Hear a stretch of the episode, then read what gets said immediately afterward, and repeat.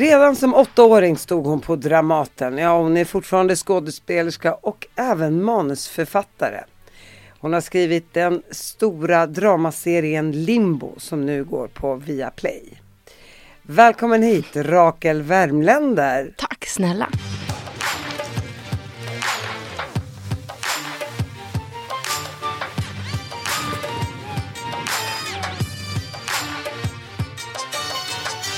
Oh, wow! Ja, Jag menar, stå på scenen redan som åttaåring. Vi ska gå tillbaka till hela din skådespelarkarriär såklart. Men innan det så vill jag såklart höra lite om hur du är uppvuxen. jag är uppvuxen. Um, jag har haft en ganska brokig uppväxt. Ehm, jag är uppvuxen på Östermalm och i Gamla stan. Ehm, och min pappa bodde på Söder.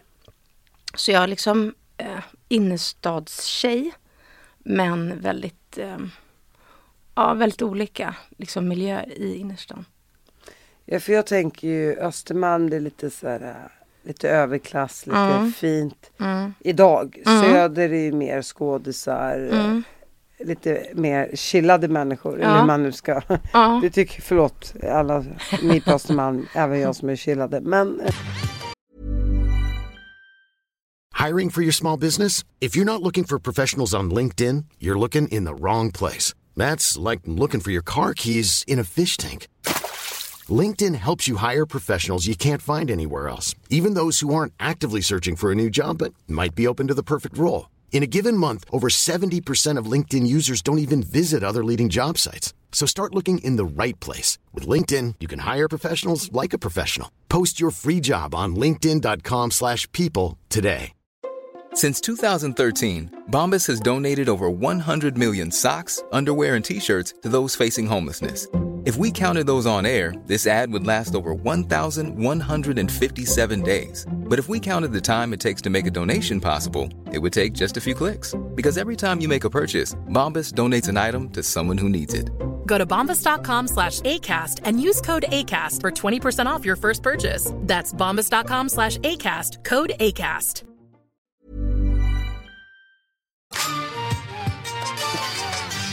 Var det så redan då? Ja men så var det väl, absolut. Eh, vi var ju inte liksom en så här jättefin familj på Östermalm. Vi var nog ganska eh, felkastade egentligen. men, eh, nej, men vi, jag är uppvuxen i en stor, liksom, jättevacker våning som var en hyresrätt. Som min mamma liksom fick på 70-talet, som det var då när man har många barn och en stor familj. Ehm, Men det var fin och det var högt i tak? Ja, ja, jätte, jättefin lägenhet. Men eh, vi alltså, var en helt vanlig familj. Som inte hade särskilt mycket pengar. Och när skilde sig dina föräldrar?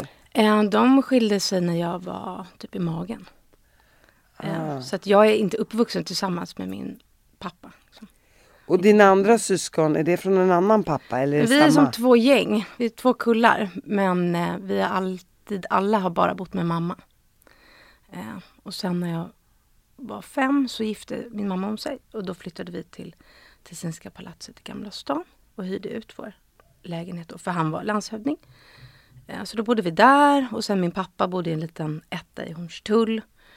Eh, är liksom en musiker och levde ganska stökigt. Så jag har aldrig bott med honom. Liksom. Och vad jobbade din mamma med? Ja, hon jobbade, alltså hon är utbildad operasångerska men eh, jobbade inte som det. Eh, alltså hon jobbade som det fram tills att jag föddes ungefär. Eh, för att de papporna som eh, finns till de här barnen som är vi.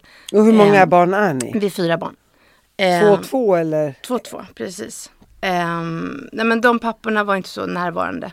Så att det blev liksom svårt att vara frilansande operasångerska eh, med fyra barn.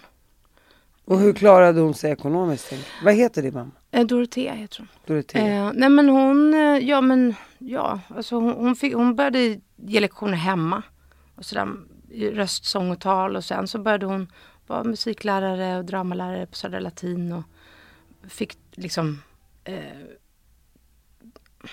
hennes karriär fick väl liksom eh, stå till sidan lite.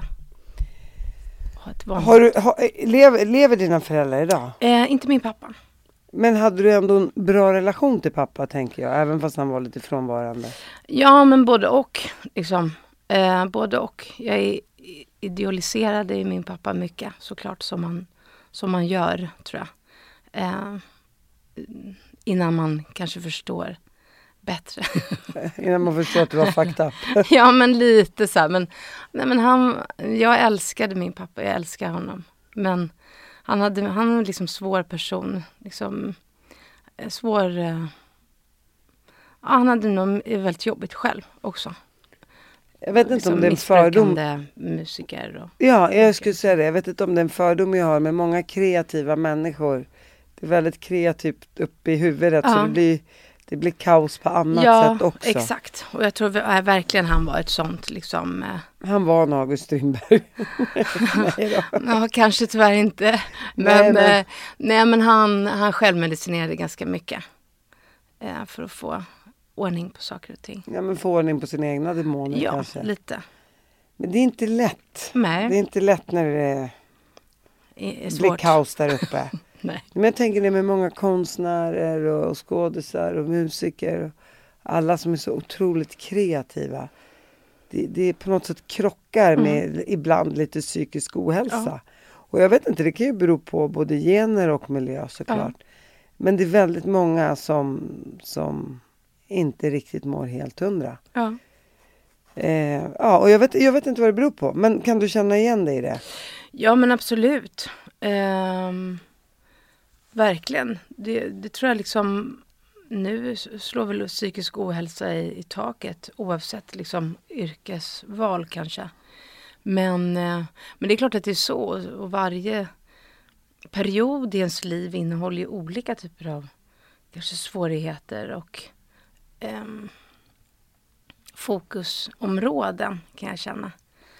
Um, och så tänker jag ändå så vi bor i Sverige, det är inga bomber som faller över oss, det är inga barn som blir mördade.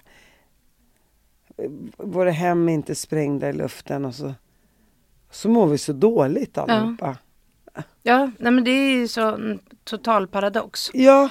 Eh, verkligen. Och jag tänker ganska mycket på det där. Liksom, eh, framförallt nu Eh, jag blir jätteberörd av liksom, eh, världsläget. Jag tycker det är otroligt eh, svårt att ta in. Det går ju inte att ta in för oss här heller på något sätt. Liksom, men, eh, jag tror knappt det går att ta in för de människor som är drabbade nej, heller. Man är bara... bara i nuet och man får bara ta en minut i taget. Så här, min, mina barn, fem stycken, dog precis för fem minuter sedan. Eller två av mina bröder blev precis kidnappade eller mitt hem är i ruiner. Det var inte det för en kvart sedan.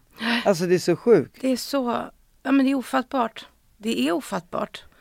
Och det är väl det på något sätt tänker jag för att det är det för oss. Det är ju ingenting som vi kan förstå. Det är på förstå. låtsas. Ja, därför att vi kan inte Ta in det, förstå det för att det är liksom eh, omänskligt.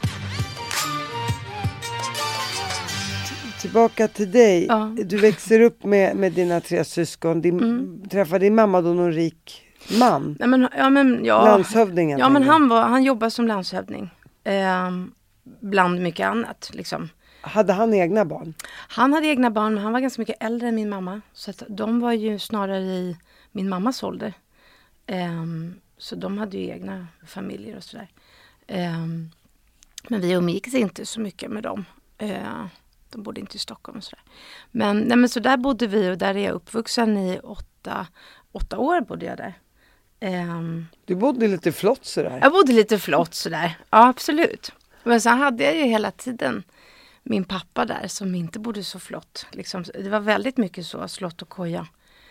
Um, och det var nog bra. Ja, har... Jag känner mig väldigt hemma i både liksom fina miljöer eller vad man ska säga och väldigt enkla miljöer. Då får man inte glömma att Söder idag är ju flott om du ska ja. jämföra med många andra ställen. Men ja, på den verkligen. tiden kanske det inte var det. Liksom. Nej och framförallt inte hemma hos honom.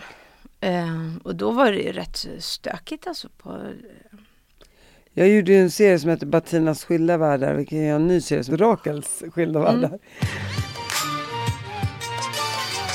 Jag tänker ändå, din, din mamma träffade en, eh, en äldre man Ja. då. Hur, hur stor var åldersskillnaden? Typ 20-30 ja, år? Ja, 20 tror jag. Ganska, ja något sånt. Ja, eh, mig kan du säga vad du vill till. För mellan mig och min man var det 35. Ja. ja, men jag tror att det var nog 20. Du bara, nu bara, nej det kanske var 30-40. Nej men han var ju liksom alltid från, från ett barn, alltså han var ju väldigt gammal tyckte ju jag. Liksom. Såklart. Eh, Var han schysst mot er? han var jätteschysst. Han var väl inte liksom, han, var, han gick ju inte in och var någon bonuspappa. Och det tror jag inte, det vi- ville inte min mamma heller. Och vi hade ju våra pappor. Liksom. Men han var ju en väldig trygghet för oss. Eh, var han ju. Sen var han ju speciell på sitt sätt. Han var ju en sån farbror som gick fram och tillbaka med portfölj. Han var inte så känslig. Det var ingen som man liksom kröp upp och satt i knät hos. Varför tror du din mamma valde honom? Tror du att det kan bero på att hon behövde trygghet för sig och sina barn? Det tror jag absolut är en faktor. Det tror jag absolut. Eh, Väldigt tidigt började du då stå på scenen. Du var åtta år gammal. Hur hamnade du där? Det förstår jag väl. Pappa är musiker och mamma operasångerska. Ja, men mamma jobbade faktiskt på Dramaten som sångerska. Ehm, och ja, men som det väl är, eller framförallt var då. Nu är det ju liksom hundratals barn, tusentals barn som söker till roller hela tiden. Så var det ju inte då. Ehm, och de behövde barn ibland till olika föreställningar, mindre roller och sådär. Visste att mamma hade satt inne på ett gäng. så även mina storebröder hade varit med i andra uppsättningar och sådär. Och så skulle de göra Kalas i Lönneberga. Um, och så frågade de mamma om hon hade något barn. i. Så jag och min storbror Josef som är ett år äldre än mig bara. Um, vi båda sökte och det var jättestor uttagning och man skulle sjunga och det var en massa barn. Men vi fick vara med båda två. Så, Och Fick du betalt? ja, jag fick betalt. Jag fick Två kronor? Ja, nej, men så- jag fick, ja men typ, jag fick, eh, jag kommer ihåg, jag har, det är så gulligt, jag har kontraktet kvar för att det är så fint. Eh, 75 kronor per dag för repetition och 100 kronor per föreställning. Men det låter ju mycket. Det var ju ändå fett. Alltså jag var ju ändå Åtta år lite- gammal. Ja, Och rakt in på sparkontot. Det var så? Ja, Så absolut. det var ingen som tog dina pengar? Ingen tog. Nej. Det kunde ha varit så? Ja, kunde det. Ja. Ja, Så du var rik när du var 18? Nej, men jag var väldigt så sparsam. Typ. Sparade alla mina pengar. Bravo! Jag, Och sen så fortsätter du, det här verkar ju du gilla då antagligen. Ja, för din skådespelarkarriär har ju Ja. bara fortsatt vidare i livet. Eh, när, när kom din liksom sådär roll som var på riktigt?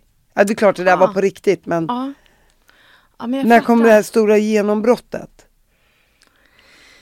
Eh, ja, jag vet inte riktigt. Men jag tror att jag liksom första liksom rollen som jag gjorde som jag var ju Skuggornas hus. Eh, som Micke Hovström regisserade. Som var en, en eh, liten deckarserie som finns på SVT Öppet arkiv som faktiskt jag tvingade mina barn att se för något år sedan. De tyckte det, typ, det var det läskigaste de hade sett. Den är tre delar, en timme liksom, per avsnitt. Eh, och det var en, en tv-serie då. Eh, som var liksom helt fantastiskt castad. Vi var liksom alla som jobbade, alltså Gustav Skarsgård, Jesper Salén, Moa Gammel, Hanna Ahlström, Peter Vitanen, Peter Eggers. Ja, det var liksom, vi var alla 14 år. Och gjorde den här serien och var på Gotland i två månader. Och det var nog min första så här, verkligen eh, möte med den här världen på riktigt. Liksom, en riktig roll. Och så där, ett sammanhang. Och, eh, så det kanske blir den då. Och jag tänker, du går i skolan, Mm. du är skådis, eh, låg mellan högstadiet. Mm. Hur- var det med kamrater och sådär? För va, va, jag vet inte, var det jättevanligt att man hade skilda föräldrar? Ehm, hmm. När är du född? Nej, 80. Okej, nej men... Alltså inte jätte kanske. Inte där jag bodde. Jag har inte reflekterat så mycket över det. Jo, det har jag nog. Men alltså jag längtade. Jag var ju väldigt så här. Jag tyckte mycket om att vara hemma hos andra. Inte att jag inte tyckte om att vara hemma, men jag tyckte det var väldigt ehm, att jag, jag var nog ganska, jag längtade nog ganska mycket efter min högsta önskan var ju att mina föräldrar naturligtvis skulle eh, liksom ah, bli ihop vet jag inte men den där liksom att få hålla mamma i ena handen och pappa i andra, det har jag aldrig gjort. Jag gjorde det en vecka innan pappa dog. Det var första gången som jag träffade dem ihop i samma rum.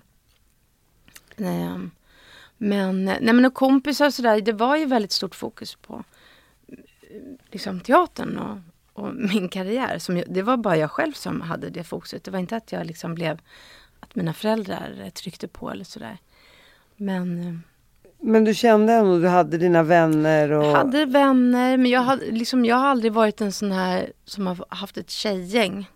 Jag har varit ganska solitär och sen har jag liksom eh, poppat in och gästat i olika gäng. Men jag tror att jag har haft min egen... Våldgästa. Ja, våldgästat, absolut, absolut. Och så här, varit ute och festat med några ibland och sen är jag inte... Alltså Men kommit lite- och gått som en katt lite. Ja men lite flyktigt sådär. Ja, lite flyktigt. Och sen har jag haft några som har, som kanske tre stycken som jag fortfarande är jättenära med. Det räcker ju. Det räcker. Ja. Alltså hur många ska man ha? Nej, man har knappt tid med sig själv nej, och barnen. nej, liksom. nej, gud. Eh, men jag är också så här Uber, y- eller nej inte jag också. Jag är Uber-social. Eh, men det är ungefär som att det vore mitt jobb. Ja, Och det- det, kräver väldigt mycket energi Ja. att vara social. ja, Man fattar ju inte det själv. nej, Men samtidigt, man är ju den man är. ja. Och man ska göra det man gillar så att säga. Ja, och det, men det ger ju mycket också. Man får ju så länge man alltså man får ju Ja, ja. Du går ju på lite. dina nitar också Man såklart. Men jag minns, alltså jag flyttade till New York direkt efter gymnasiet. Eh, hade jag sparat ihop till pengar, gick en teaterskola. 100 spänn om dagen. 100 spänn om dagen. Men, eh, och det var så första gången som jag var ensam. Och det fanns inga mobiler. Jag hade ingen mobil. Det fanns liksom inte 99. Jag gick ut i Östra Real. Ehm, eller ja, det fanns ju, men jag hade inte någon mobil. Eh, jag hade inte ens en egen dator. Ehm, jag gick på här Ja, internetcaféer. då började ju mobilerna där. Liksom. började de. Mm. Eh, och jag minns det så tydligt för jag har också alltid haft väldigt mycket folk runt mig och varit också väldigt social. Men att så här, stå där på någon gata, alltså, ingen vet vad jag är. Madison Square. Ja, ja men verkligen. så här, ingen kan hitta mig. Ingen kan Nej. kontakta mig. Jag kan inte kontakta någon. Det var ganska hisnande. Och idag, den tiden är ju förbi. Nu också, så att säga. Det är ingen som fattar det här som inte har varit Nej, uppvuxna. ja, men det var lite läskigt också. Därför att jag förstod ju också att någon kan ju ta mig nu och ingen kommer hitta mig om jag hoppar in i en taxi och de låser och åker. Vem ska hitta mig? Var du rädd? Nej, jag, var, jag är inte så rädd för jag har någon slags övertro till människor. Eh, Eller bara övertro till dig själv? Ja, det också. Det också. Jag gjorde jättemycket dåliga val i, i New York. Och liksom, det är klart att det hände jättemycket dåliga saker. Som vad då? Nej, men alltså jättedåliga grejer. Men ändå så har jag någon liksom... Du hade väl ingen sex hoppas jag? Absolut inte. Jag var ju inte gift då. Ingen sex för äktenskapet. Nej. Nej men det är klart, är man i New Så York nu i två år har jag fått Ja, ligga nu i lite. två år har du Ja, fått ta- ligga. Ta Nu- igen nu- lite. De där barnen, det var jungfru Maria. Ja. Nej men det är klart så här, är man ung och orädd och inte har något konsekvenstänk så blir det ju knäppt, Nej, och liksom. man vill liksom... Man är också Man vill där flyga, för man vill att, flyga. Ja, man är där för att testa också saker. Annars hade jag kunnat åka till Örebro. men, men du, jag tänker New York, hängde du mycket med skådisar och teatermänniskor? Och... Eh, nej, men, ja, men det var ju också en jävligt intensiv skola. Det var ju som en scenskola fast man gick i skolan från åtta till fem. Var det det- bra? Ja, men det var bra. Det var, det var tufft. De, de är man inser det också, att vad skyddade vi är och, i Sverige. Och i skolan, det är ingen som ställer krav på en på riktigt i Sverige. Liksom, man är väldigt snäll mot eleverna och det är ju bra också. Men de var inte jättesnälla. Det var ingen jättesnäll skola kan jag inte säga. Eh, men jag var ju också så ung så att jag hade ju, man jobbar med sina känslor och med, ja, men som vi pratade om, med så här, ehm, eh, liksom eh, känslomässiga triggers och man har ju ingen koll på sig själv och vad skolan liksom triggar igång och startar för att man ska arbeta med sig själv och sin, sitt inre. Det var ju ingenting som de sen hjälpte till att eh, liksom sy ihop sen utan det fick man ju åka hem med eh, ganska mycket öppna sår och ta hand om själv. Och det var väl bra men det var ju också otroligt ledset. Liksom. Men var de elaka? Lärarna? Ja men nej men elak, de var liksom lite Känslokalla? Ja, det var de och ganska krassa. Ehm, Lite och ville att man skulle modeller. vara ärlig fast, Ja. fast det innebar att man då var jävligt elak mot någon. Ja. Kanske i en övning liksom. Men det är vi väldigt ovana vid här, eller jag i alla fall, att det här är filterlösa. Säg direkt vad du tycker. Vad tycker du om henne? Ja men jag, jo säg. Du censurerar dig. Säg vad du tycker. Eh, Ja men liksom, va? Ska jag säga att jag tycker hon är en jävla, Asshole. ja, Eller bara dålig på att spela i. dålig skådis? Alltså, Ja. Så säger man inte. Men det är ju ungefär, jag, jag, jag avbröt dig nästan här, men det är som med de här modellerna vet, som kommer in. Nej du är för tjock, du är för smal, du får korta ben, för långa Ja ben. Du så. hem och raka ha, av Ja. dig. Alltså, Ja. Är det någon som ger dem anorexia och, och Ja. dålig verkligen. självkänsla Ja. så är det de här mod- Men när modellagenturerna. jag, var, jag åkte till New York en vecka och, och besökte lite olika skolor innan. Och åkte dit med min mamma. Och då var det ju någon skola, då var det ju sådär att jag skulle snurra runt, de skulle titta på mig.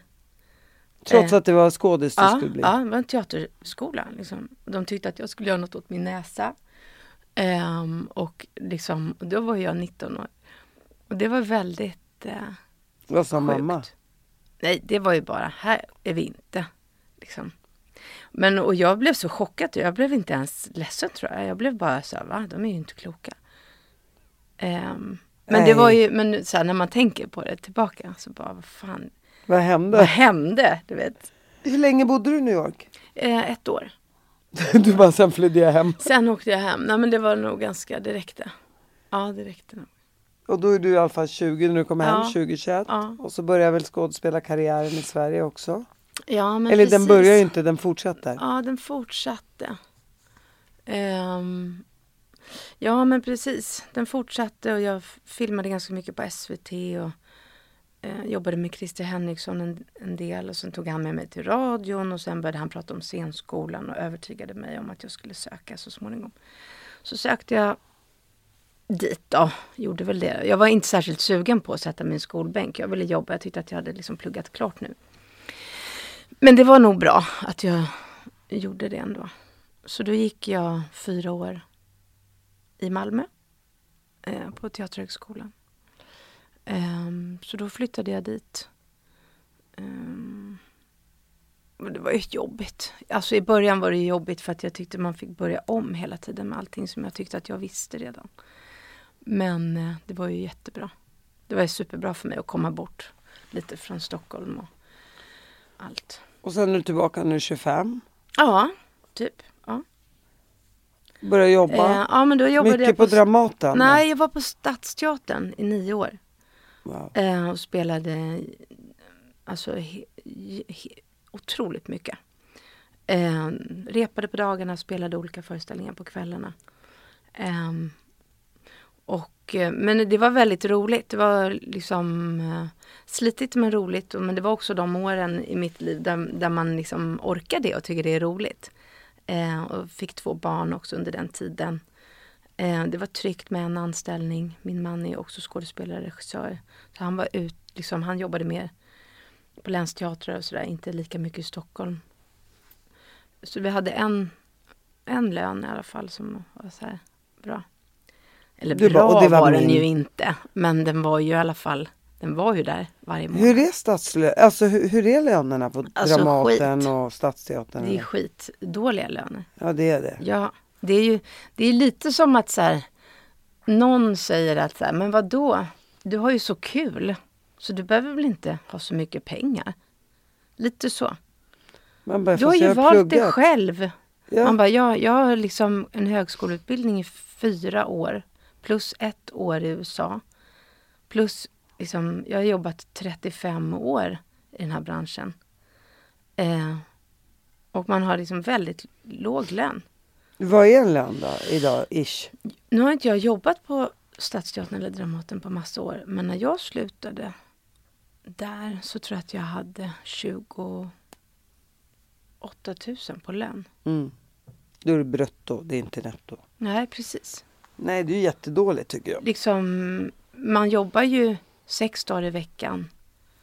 Eh, Men jag tycker alla är underbetalda. Jag menar undersköterskorna är underbetalda, Ja. sjuksyrrorna är underbetalda. Alla är underbetalda. Ja, och man jobbar också alltid när alla andra är lediga. Ja, precis. Alltså utan OB.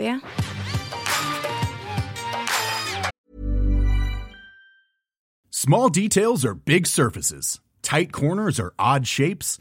Flat, rounded, textured, or tall. Whatever your next project, there's a spray paint pattern that's just right. Because Rust new Custom Spray 5 in 1 gives you control with five different spray patterns. So you can tackle nooks, crannies, edges, and curves without worrying about drips, runs, uneven coverage, or anything else. Custom Spray 5 in 1. Only from Rust There's never been a faster or easier way to start your weight loss journey than with PlushCare. PlushCare accepts most insurance plans and gives you online access to board-certified physicians who can prescribe FDA-approved weight loss medications like Wigovi and Zepbound for those who qualify. Take charge of your health and speak with a board-certified physician about a weight loss plan that's right for you. Get started today at plushcare.com slash weight loss. That's plushcare.com slash weight loss. plushcare.com slash weight loss.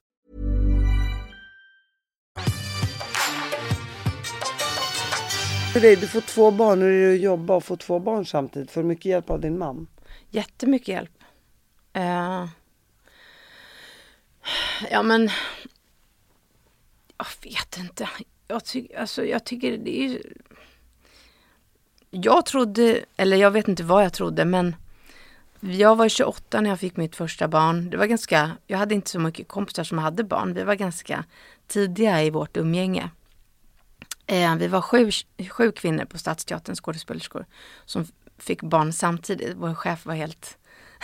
han var ju naturligtvis inte arg, för det kan man ju inte vara. Det var han verkligen inte. Men det var ju sju av hans liksom, eh, anställda som gick på mammaledighet samtidigt. Det var ganska mycket. Men de var ju alla liksom fem, sex år äldre än mig. Eh, men man trodde kanske att man skulle bli sådär annorlunda som man har läst om. Att så här, nu är det bara, det är bara det här som är viktigt med det här lilla barnet. Och så här, jag funkade inte så alls. Jag är ganska mycket samma person tror jag. Som innan. Bara att jag har två fantastiska barn också. Men jag är nog lika intresserad av eh, mig själv och mitt jobb och liksom samma saker. Och naturligtvis av dem också. Men, men jag blev inte en annan. Jag blev inte en annan person. Nej. Men det, det är som jag, jag är också för egoistisk för att bara åh, nu ska jag vara bullmamma 24 timmar dygnet. Jag bara, kan du sluta skrika? Jag tycker du är jobbig. Ja, Nej, men nej typ. men alltså, ja. Det betyder inte att vi älskar våra barn mindre. Vi skulle också gå i elden för våra barn. Ja. Man är bara olika. Vissa gill, älskar ju att sitta där och leka lego i timmar. Medan Ja. jag hade ju liksom skjutit mig själv i huvudet. Så att man Ja. är olika bara. Man är olika. Jag, tyckte, jag tycker det är väldigt liksom... ehm, Du hade ju bara Jag blivit deprimerad om inte du hade fått fortsätta hålla på Ja, med det, det du brinner för. Absolut, och sen var det ju bra liksom. Det är ju, det är ju otroligt lärorikt att ha barn. Man blir ju väldigt mycket en större person eller större... Det öppnar ju saker för en och liksom perspektiv och man måste börja liksom reda lite sin egen barndom och vad tycker jag? Bara för att, ja men så här gjorde vi alltid när jag var liten. Ja men var det liksom bra bara för att du, ni gjorde så i er konstiga familj eller? Men vi fick ju dricka sprit som Ja, det femåringar. var väl ingenting. Det går jättebra. Ja, Jo, nej. men va? Nej. Så det var ju bra. Jag tyckte det var väldigt roligt att ha så här små barn. Jag är liksom lite bättre på att ha små barn tror jag än att ha så här stora barn som jag har nu. Ja, men jag tycker Jag var, tycker det är var, roligt att leka liksom och göra kojor och sånt där. Tycker ja, jag tycker nästan det är roligare nu. Ja, jag tycker det är så svårt. Prata problem och prata, prata om framtiden och att Mm. de är stora. Och, Jo, men det är fantastiskt roligt. Men det bjuder också på andra typer av svårigheter. Dessutom manusförfattare. Du har ju skrivit Limbo. Mm. Berätta om det. Ja men gud, det är så mycket att berätta om. Nej, men alltså, jag är lite försiktig över att kalla mig manusförfattare. I Men det är inte för jag. de som är, är manusförfattare och även producent. Jag har ju skrivit den här tillsammans med Emma Broström. Eh, och, men jag själv liksom pitchade den själv och har skrivit liksom synopsis och är medproducent också. Men, och det, är, det, det kom sig egentligen ur från början en otrolig liksom frustration över att jag jobbat mycket, filmat mycket. Um, men kanske inte att jag har fått göra något som jag själv har velat göra. Så här, vad är mitt? Vad, vad, vad, vad vill jag? Tänk vad roligt att få göra någonting som jag själv skulle vilja titta på. Och få spela en roll som jag själv vet att jag kan men som jag aldrig skulle bli kastad till. Därför att man skulle ta någon annan som är lite mer, ja lite mer någonting som jag inte är.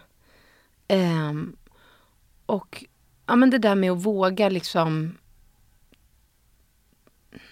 komma med ett eget förslag. Och jag hitt, liksom, jag, det hände en, det, det var en olycka på Östra Real där jag gick då på gymnasiet. Eh, där en av mina vänner, det var min storebrors kompisgäng som var med. Det var en jättestor bilolycka och där den ena killen då eh, blir hjärnskadad för livet. Eh, och vi var ju liksom väldigt nära vänner, många i, som satt i den här bilen och framförallt Mårten då som eh, som eh, råkade, som blev hjärn, den som blev liksom hjärnskadad och eh, mest skadad. Um, och, eh, och sen tappade vi kontakten där någon gång på gymnasiet. Efter det här, han var på min studentmottagning. Eh, men sen så um, träffade jag honom av en slump på Rosenlunds sjukhus. När han var där med sin assistent så såg jag honom i entrén. Jag har inte träffat honom på 20 år. Uh, och jag såg honom, och gud det är ju Mårten som sitter där. Um, jag blev så liksom chockad över dels hur lång tid det har gått och att han fortfarande sitter i den här rullstolen. Och att jag fick en sån här bara du vet som man läser om ibland. Hur man, det bara, hela världen bara går i spinn av vad mycket som har hänt sen sist.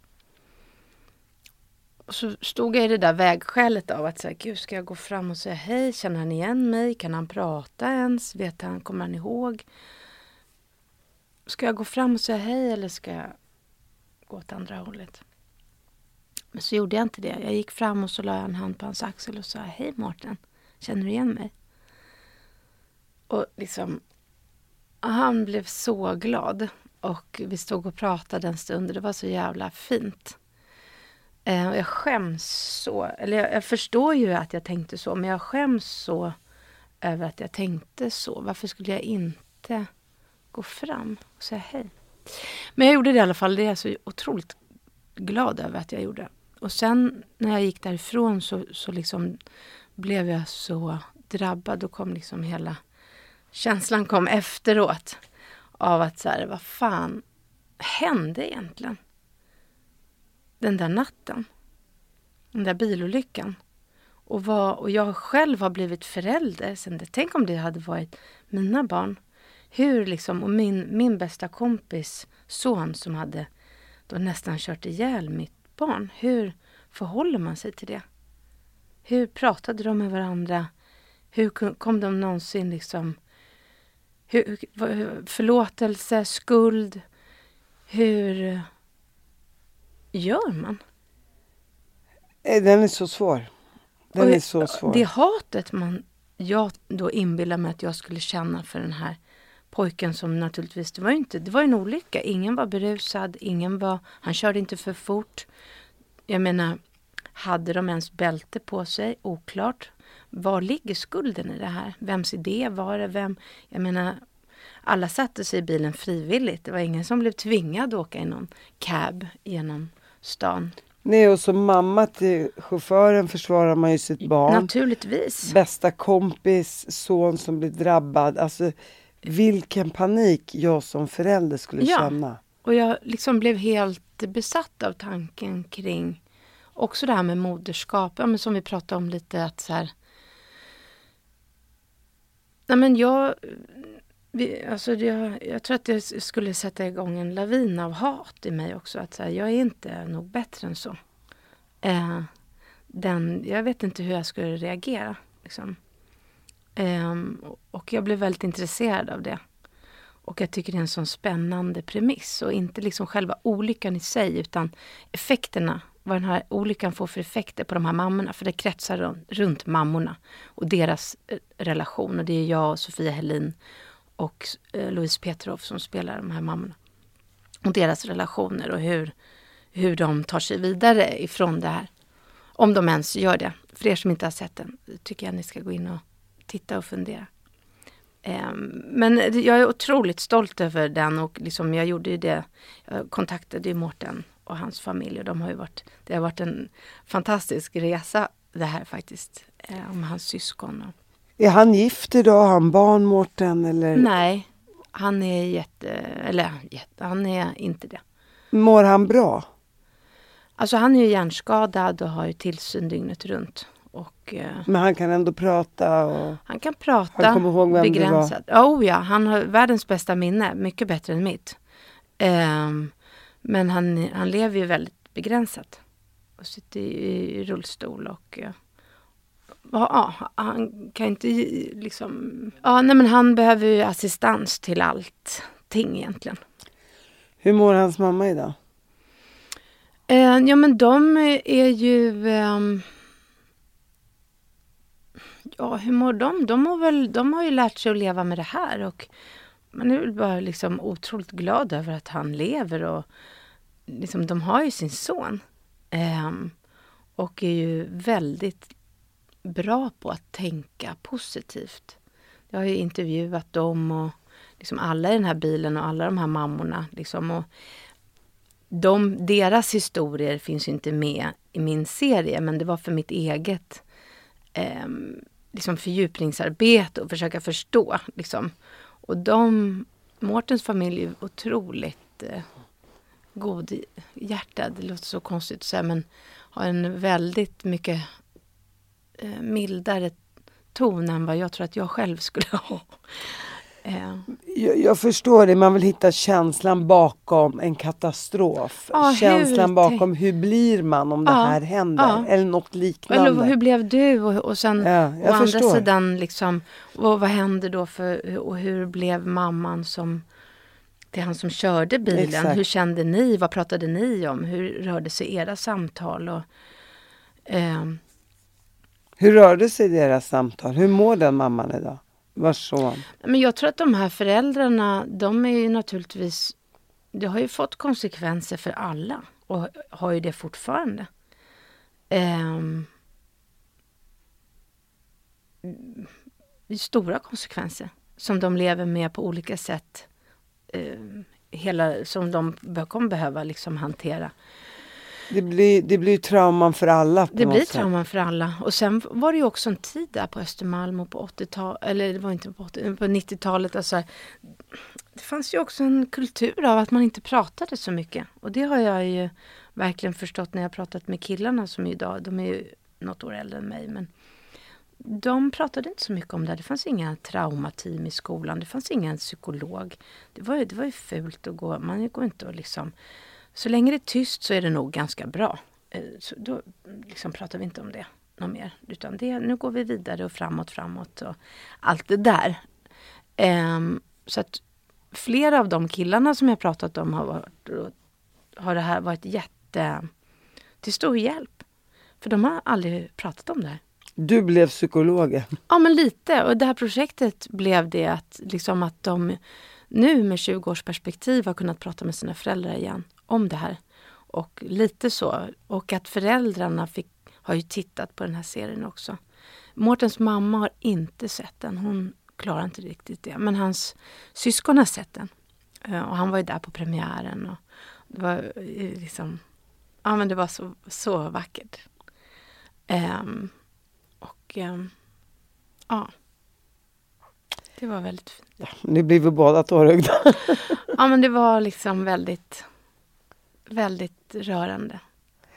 Ja. Och hon kände mamman att hon inte, att hon, hade, hon hade tänkt att hon skulle se den. Hon har varit otroligt liksom, välvillig och hjälpt till. Och de har ju fått läsa manus längs med och sådär. Så att de känner att det har känts bra. Men sen när det närmade sig så kände hon att hon inte skulle komma. Utan hon skulle låta Mårten få ha sin kväll i fred. Men han var nöjd och glad i alla Han är fall. jättenöjd och glad. Han kände också att på något sätt att han har varit delaktig i det här. Otroligt, det hoppas jag och det tror jag verkligen. Utan hans medgivande hade det ju aldrig blivit någon serie. Om det i alla fall. Ja, det är jobbigt. Livet är jobbigt ibland, så är det. Eh, Men Den där sekunden när allt förändras. Mm. Och aldrig någonsin. Nej, det är det jag säger, fånga dagen. Hur töntigt Ja. det än låter, för man vet ju inte hur nästa dag ser ut. Nej, Man har klagar. jag en son eller inte? Och vi pratade ju om det tidigare, Ja. just det här med att man att många har psykisk stress och det är psykisk ohälsa och så vidare. Och livet kan faktiskt bli så mycket värre och ibland kanske vi bara borde stanna upp och tänka så här, ja men jag kan gå, jag kan Ja. skratta, jag kan prata, jag kan se, jag Ja, hör. De här ja, fundamentala ja. sakerna. Det som man, basala. ja, det basala. Mm. Jag fundamentala kanske är fel sagt. Nej, men, Men ja, ja precis. ja, men det, Nej, men det här, basala behov. Ja, att- ja, men de basala behoven och, och jag tänker att eh, man uppskattar inte det man har. Det är inte förrän man inte har det som man känner oj, jag kanske bara borde uppskattat det där. ja, och det är lite det serien ju handlar om. Jag tänkte på det faktiskt på tal såg i flödet just där i, i Israel-Palestina konflikten om två tjejer i 20-årsåldern som inte hör, de är döva. Som återberättar så, så här, alltså, de Har de pratar med blivit det nu? Nej, utan, de är det sedan tidigare, men de hör ju inte bomberna. Nej, De känner bara skakningarna. ryser Känns, de bara, vi känner oss så ensamma i det här för vi hör ingenting. Alltså jag, jag fick sån jag panik när, hon, när, Ja, när, de ja. pratade om det. Eh, just, eh, jag, jag bara tänkte Ja, på det när du ja. berättade om, om, om Mårten. Nu håller du på med 2.22. Ja, gud. det, vilka Du står, kast. på, du står på Ja. scenen igen. Ja. ja, precis. Spökhistorien. Eh, Hur är det? ja, men det är, det är fantastiskt roligt. Jag har inte stått på scen, jag har inte spelat teater på nio år. Sen jag lämnade Stadsteatern. But now you're back on track. I'm back on stage. Det är otroligt roligt. Det är faktiskt det. Jag var livrädd innan. Ehm, jag visste inte om jag kommer ihåg hur man gör överhuvudtaget. Men eh, vi kommer ihåg. Det är skitkul. Och nu går den Den går på Intiman. Eh, vi har lagt till en månad i eh, spelperiod i, i januari. Nej men den är, den är Och vad skitkul. handlar den om då? Ja men den handlar, det är liksom, det är en spökhistoria. Eh, mer spökis än skräckis. Eh, den, är, den, är, det- den har gått på West End. Det är en, två par eh, som äter middag hemma hos det ena paret som är eh, nyinflyttade i det här huset. De har en liten bebis. Eh, mannen har varit borta och jobbat i flera dagar. Och kvinnan då som jag spelar har varit själv i det här huset, nya huset med sin bebis. Och har blivit under tiden då mannen borta övertygad om att det spökade i det här huset. Och eh, eh, ja, det här paret dras in i den här konflikten mellan mannen och kvinnan. Det spökar Spökade, spökade inte. De dricker väldigt mycket vin under kvällen och eh, klockan 2.22 säger, säger då kvinnan som jag spelar Jenny att du hör jag. Jag hör hur någon går omkring i barnrummet. Ehm, och så kommer de fram till att det andra paret, gästerna, ska vara kvar till klockan 2.22. Och ska vi se vad som händer. Och de liksom umgår, det är lite så här Norén light. De pratar om spöken, det är liksom vetenskapen mot eh, kanske humanisterna eller de som liksom är lite mer fria i tanken. De som tror på Gud och Ja, de som spöken. kanske, ja men vad, vad kan vi veta? Vad Exakt. vet vi om andra sidan egentligen? Eh, är man mottaglig eller inte? Ehm, ja men den, det är en bra pjäs med en väldigt spännande twist i slutet. Ehm, jag tycker man ska gå och se den. Eh, Det ska vi. ja, det tycker jag. Eh, det finns några biljetter kvar tror jag. Men det är Sk- ganska... Skynda, skynda. Ja, skynda, skynda. Skynda, skynda. Ja. Tack för att du kom hit. Tack snälla. Tack, det var så mysigt att ha dig här.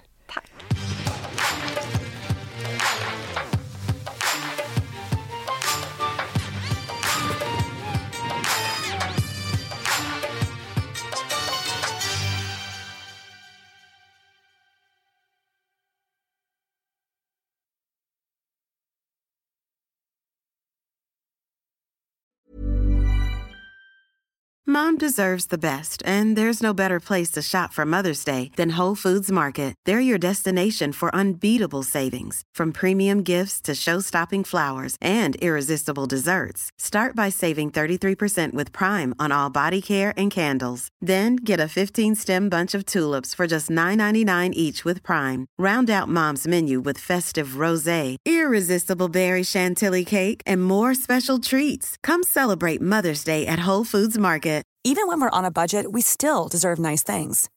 Quince is a place to scoop up stunning high-end goods for 50 to 80% less than similar brands. They have buttery soft cashmere sweaters starting at $50, luxurious Italian leather bags, and so much more. Plus, Quince only works with factories that use safe, ethical, and responsible manufacturing. Get the high-end goods you'll love without the high price tag with Quince. Go to quince.com/style for free shipping and 365-day returns.